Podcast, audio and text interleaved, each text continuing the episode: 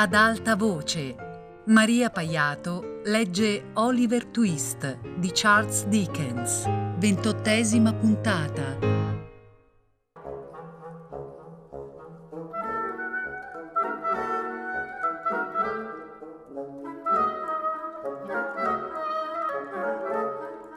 Il tribunale era un mare di facce. Occhi curiosi e avidi scrutavano da ogni centimetro di spazio libero. Dalla prima fila di posti davanti alla gabbia degli imputati, dalle gallerie e anche dagli angoli più lontani di queste ultime, ogni sguardo si volgeva su un solo uomo, l'ebreo. Davanti a lui e dietro di lui, in alto, in basso, alla sua destra e alla sua sinistra, si sarebbe detto che lo circondasse un firmamento splendente di occhi che lo fissavano.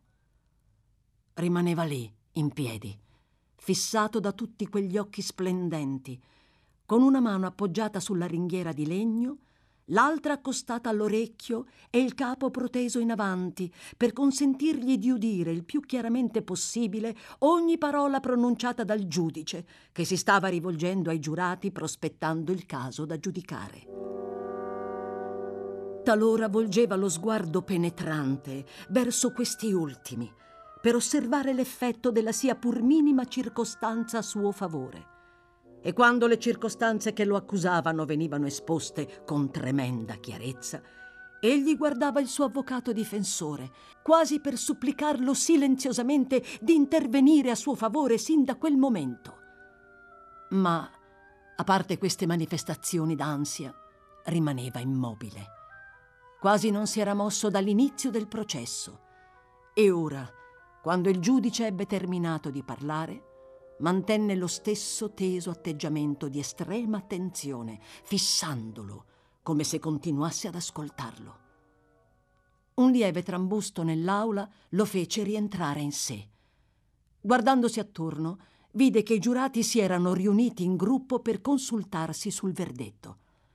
Quando alzò gli occhi verso la galleria, poté vedere gli spettatori che si alzavano in piedi, una fila dopo l'altra, per guardarlo in faccia. Alcuni si affrettavano a inforcare gli occhiali, altri bisbigliavano qualcosa ai vicini di posto con espressioni di orrore sulla faccia. Qualcuno sembrava ignorarlo e fissava soltanto i giurati, quasi domandandosi con impazienza quanto avrebbero potuto tirare per le lunghe. Ma su nessun volto, nemmeno su quelli delle donne che erano presenti in gran numero, egli poté scorgere la benché minima comprensione nei suoi confronti o gli indizi di un qualsiasi stato d'animo che non fosse l'ansia impaziente di sentirlo condannare.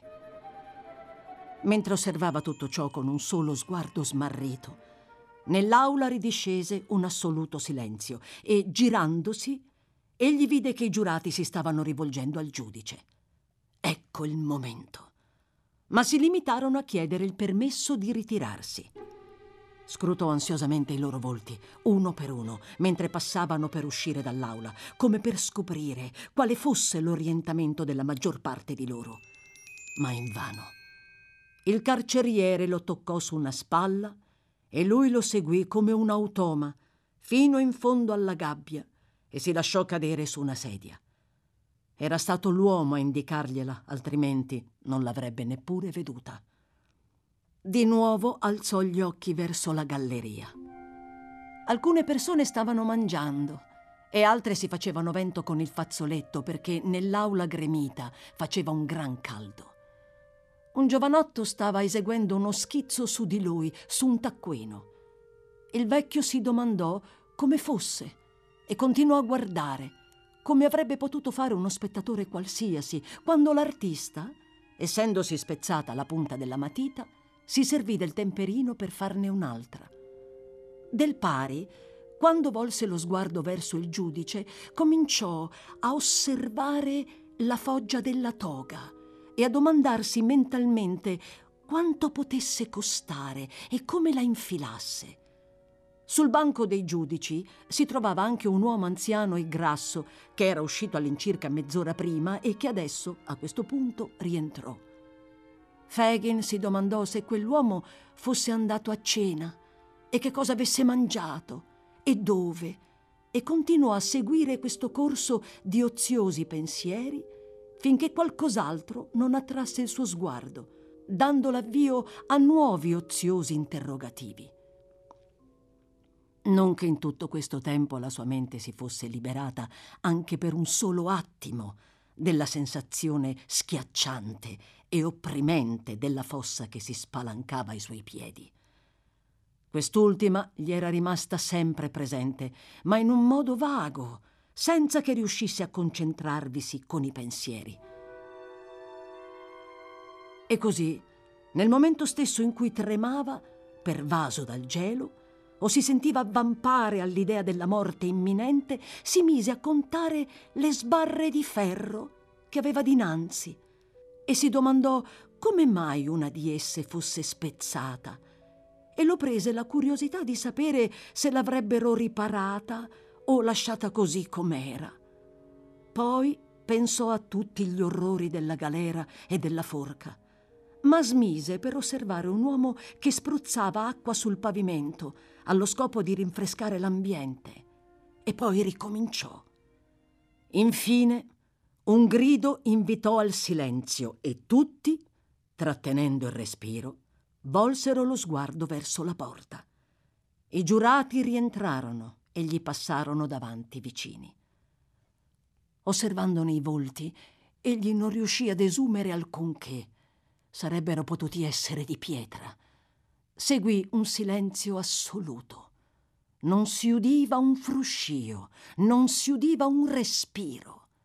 E poi il verdetto. Colpevole.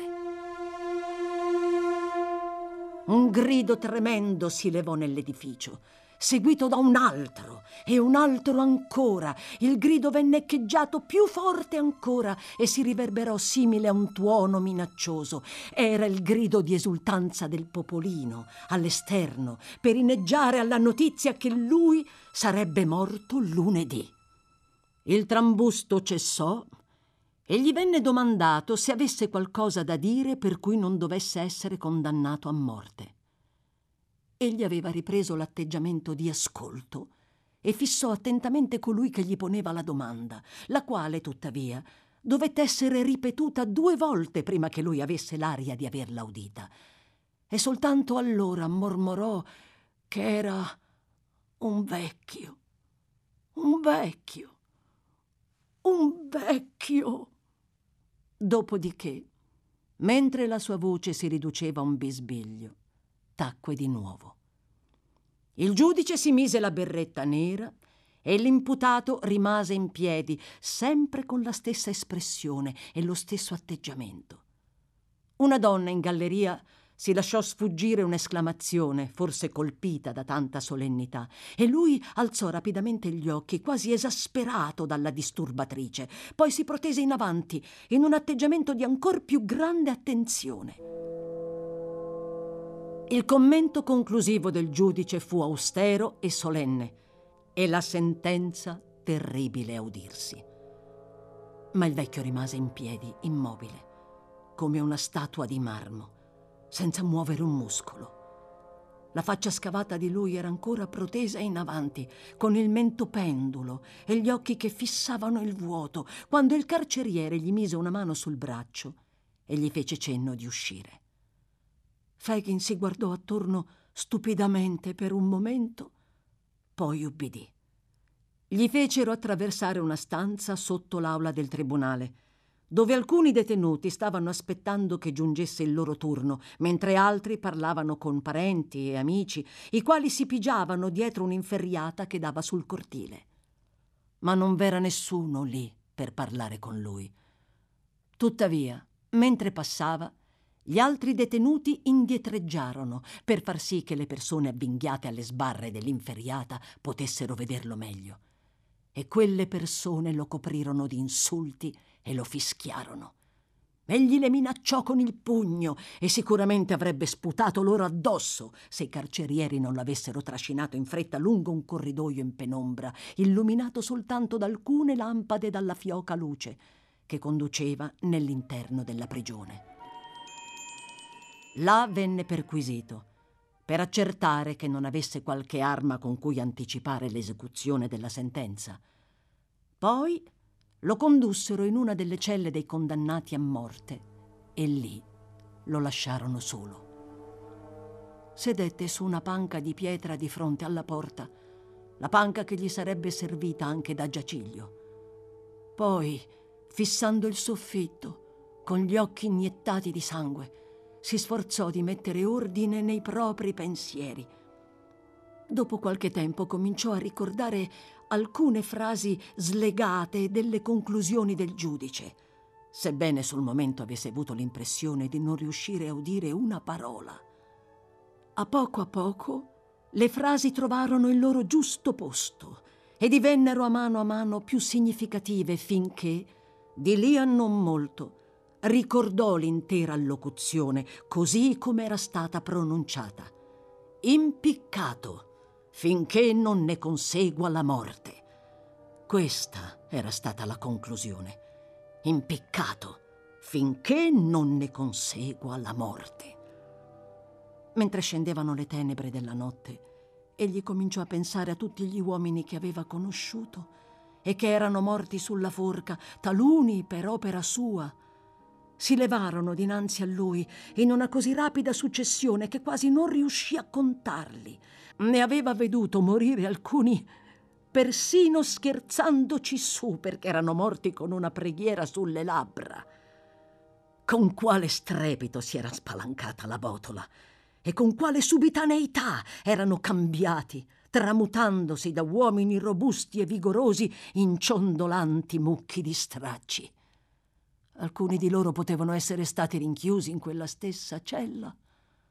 Forse si erano messi a sedere proprio lì, dove sedeva lui. L'oscurità era davvero fittissima. Perché non gli portavano una candela? La prigione era antica, decine e decine di uomini dovevano avere trascorso lì dentro le ultime ore della loro vita. Era come star seduto in una segreta sotterranea piena di cadaveri, il cappuccio, il cappio, le braccia immobilizzate, i volti che lui riconosceva anche sotto quella orribile maschera. Luce, luce! Infine, quando ebbe ormai le mani scorticate a furia di picchiare i pugni contro la porta massiccia e le pareti, apparvero due uomini. L'uno portava una candela che conficcò sull'apposito sostegno infisso nel muro, L'altro trascinava un materasso sul quale avrebbe trascorso la notte, in quanto il detenuto non doveva più essere lasciato solo. Poi la notte discese. Una notte tenebrosa, tetra, silenziosa.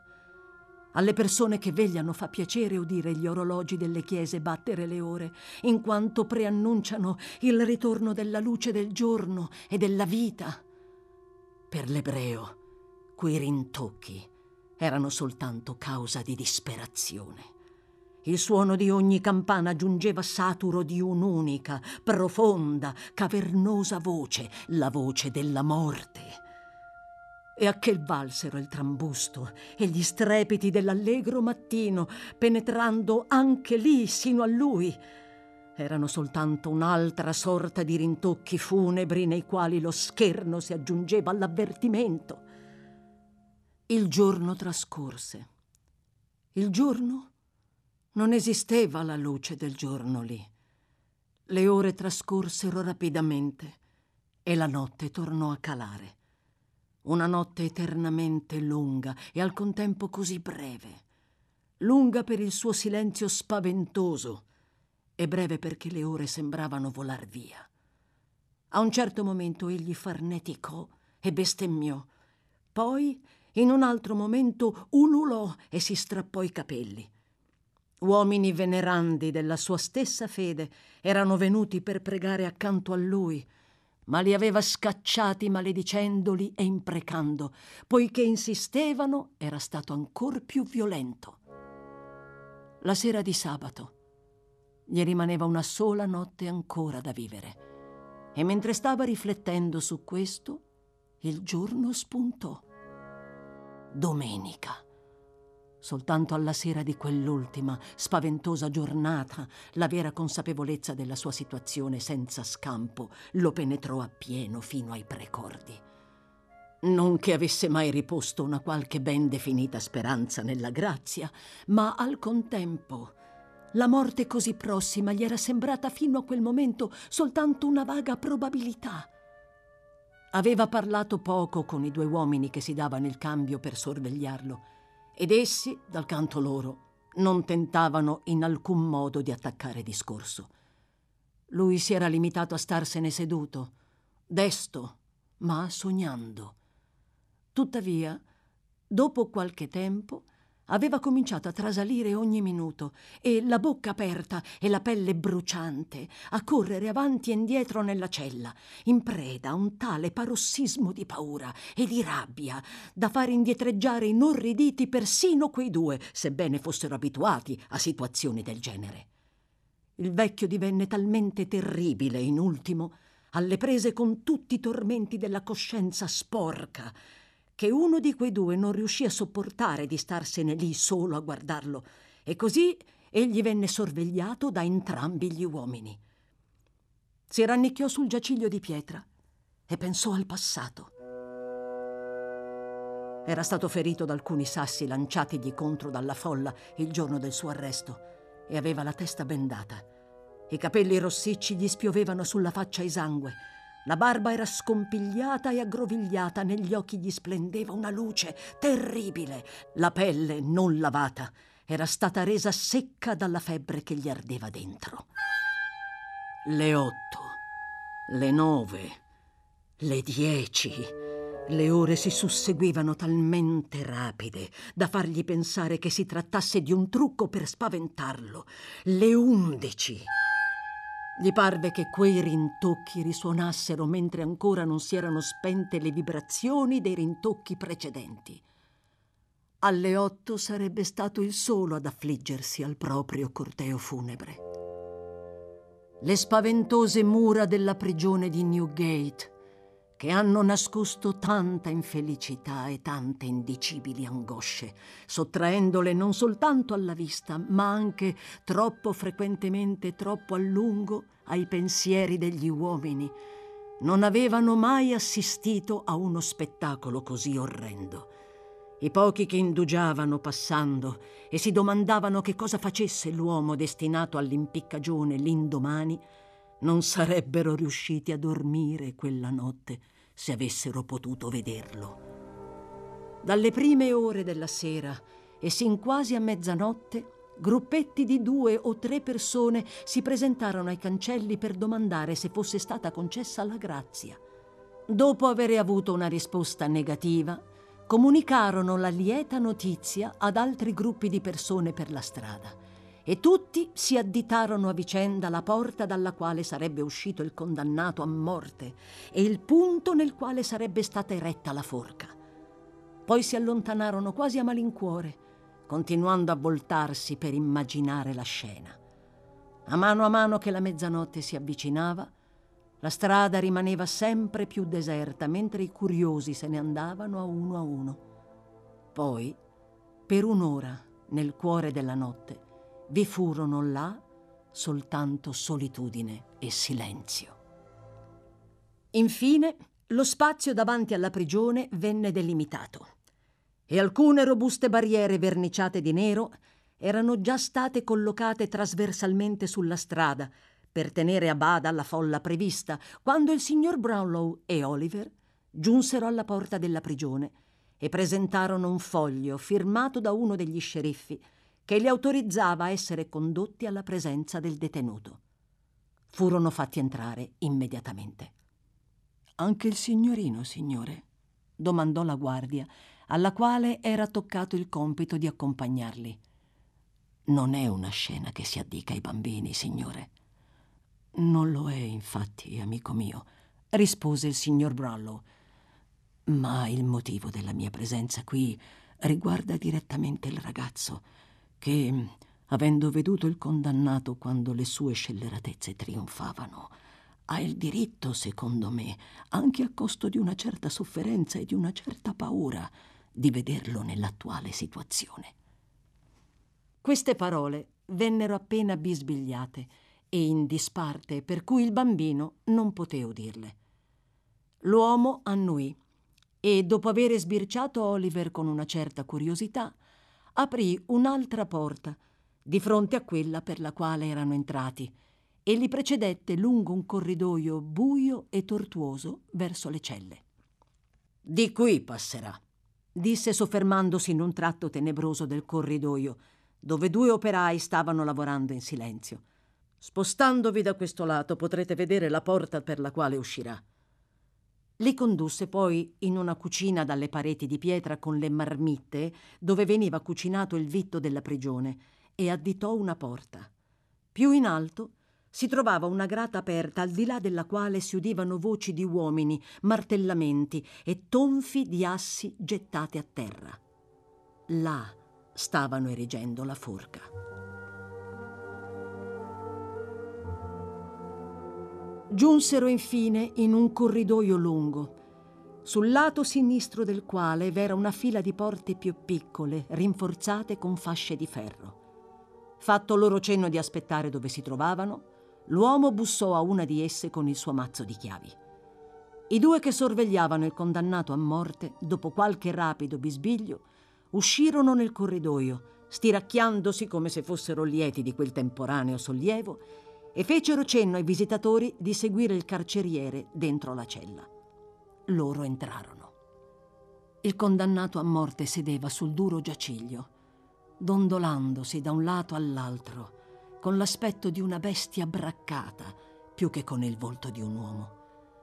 La mente di lui stava vagando, evidentemente, nel passato, poiché egli continuò a borbottare e non parve consapevole della loro presenza. Bravo Charlie, ben fatto, farfugliò. E bravo anche Oliver. Hai proprio l'aria di un signorino, proprio. Portatelo a letto, quel ragazzo. Il carceriere prese Oliver per mano e dopo avergli bisbigliato di non spaventarsi, stette a guardare senza dire altro. Portatelo via a letto! gridò Fagin. Ehi, voi mi avete sentito? È stato lui in qualche modo la causa, sì, la causa di tutto questo. Ma addestrarlo bene fruttava quattrini. Taglia la gola a Bolter, Bill. Lascia perdere la ragazza. Tagliagli più che puoi la gola a Bolter. Staccagli la testa. Fagin, disse il carceriere. Sono io, gridò l'ebreo assumendo istantaneamente l'atteggiamento di ascolto che aveva avuto durante il processo. Sono vecchio, vostra signoria. Sono molto, molto vecchio. Sta giù, disse il carceriere, mettendogli una mano sul petto per costringerlo a rimanere seduto. C'è qui qualcuno che vuole parlarti, farti qualche domanda, presumo. Fagin, Fagin, ragioni o no? Non ragionerò ancora a lungo, rispose lui, alzando la testa e mostrando un viso che non aveva più nulla di umano, tranne la furia e il terrore. Sterminateli tutti! Che diritto hanno di uccidermi? Mentre parlava, scorse Oliver e il signor Brownlow. Facendosi piccolo e indietreggiando fino all'estremità opposta della panca, domandò che cosa fossero venuti a fare lì. Sta calmo, disse il carceriere, sempre tenendolo giù. E ora, signore, ditagli che cosa volete. Fate presto, se non vi dispiace, perché a mano a mano che il tempo passa diventa sempre peggio. Voi avete certi documenti, disse il signor Brownlow, facendo un passo avanti, che vi furono affidati affinché fossero più al sicuro da un uomo di nome Monks. È una menzogna bella e buona, rispose Fagin. Non ho alcun documento, alcun documento, in nome di Dio, disse il signor Brownlow in tono solenne. Non mentite anche in punto di morte. Ditemi invece dove si trovano.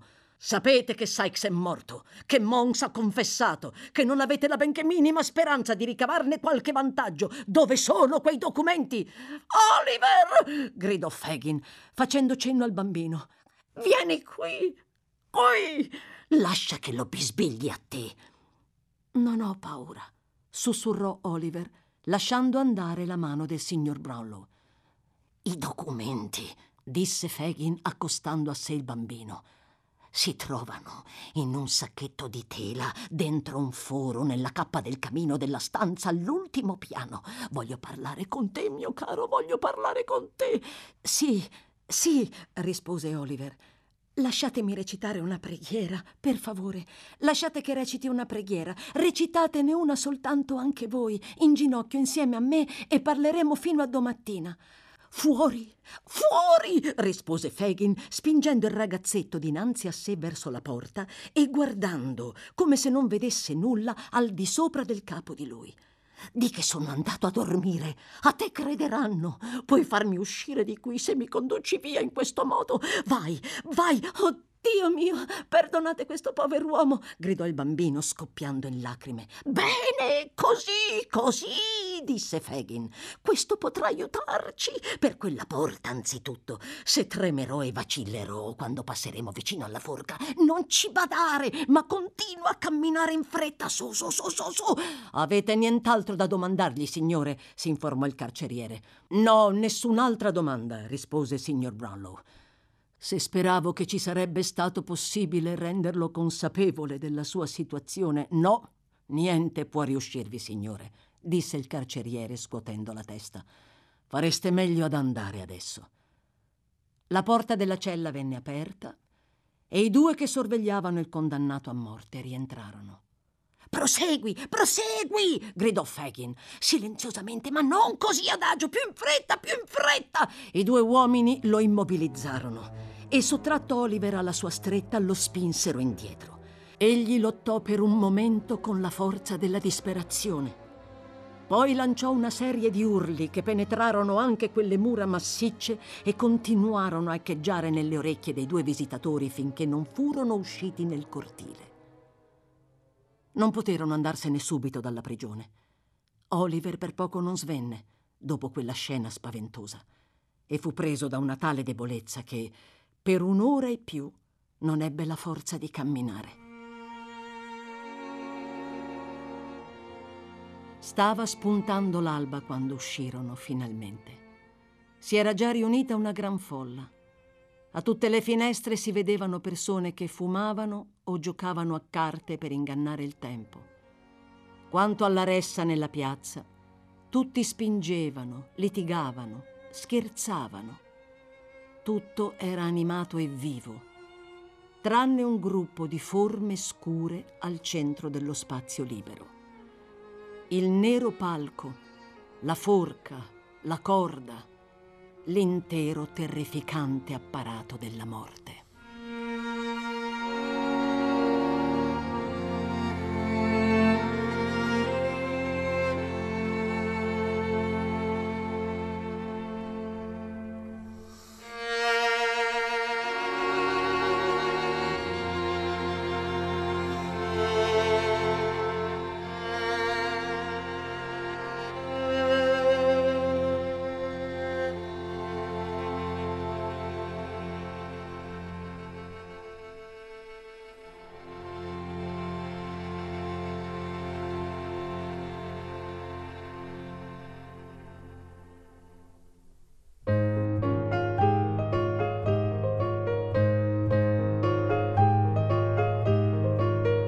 Maria Paiato ha letto Oliver Twist di Charles Dickens, a cura di Fabiana Carobolante con Jacopo De Bertoldi, Luigi Iavarone e Chiara Valerio.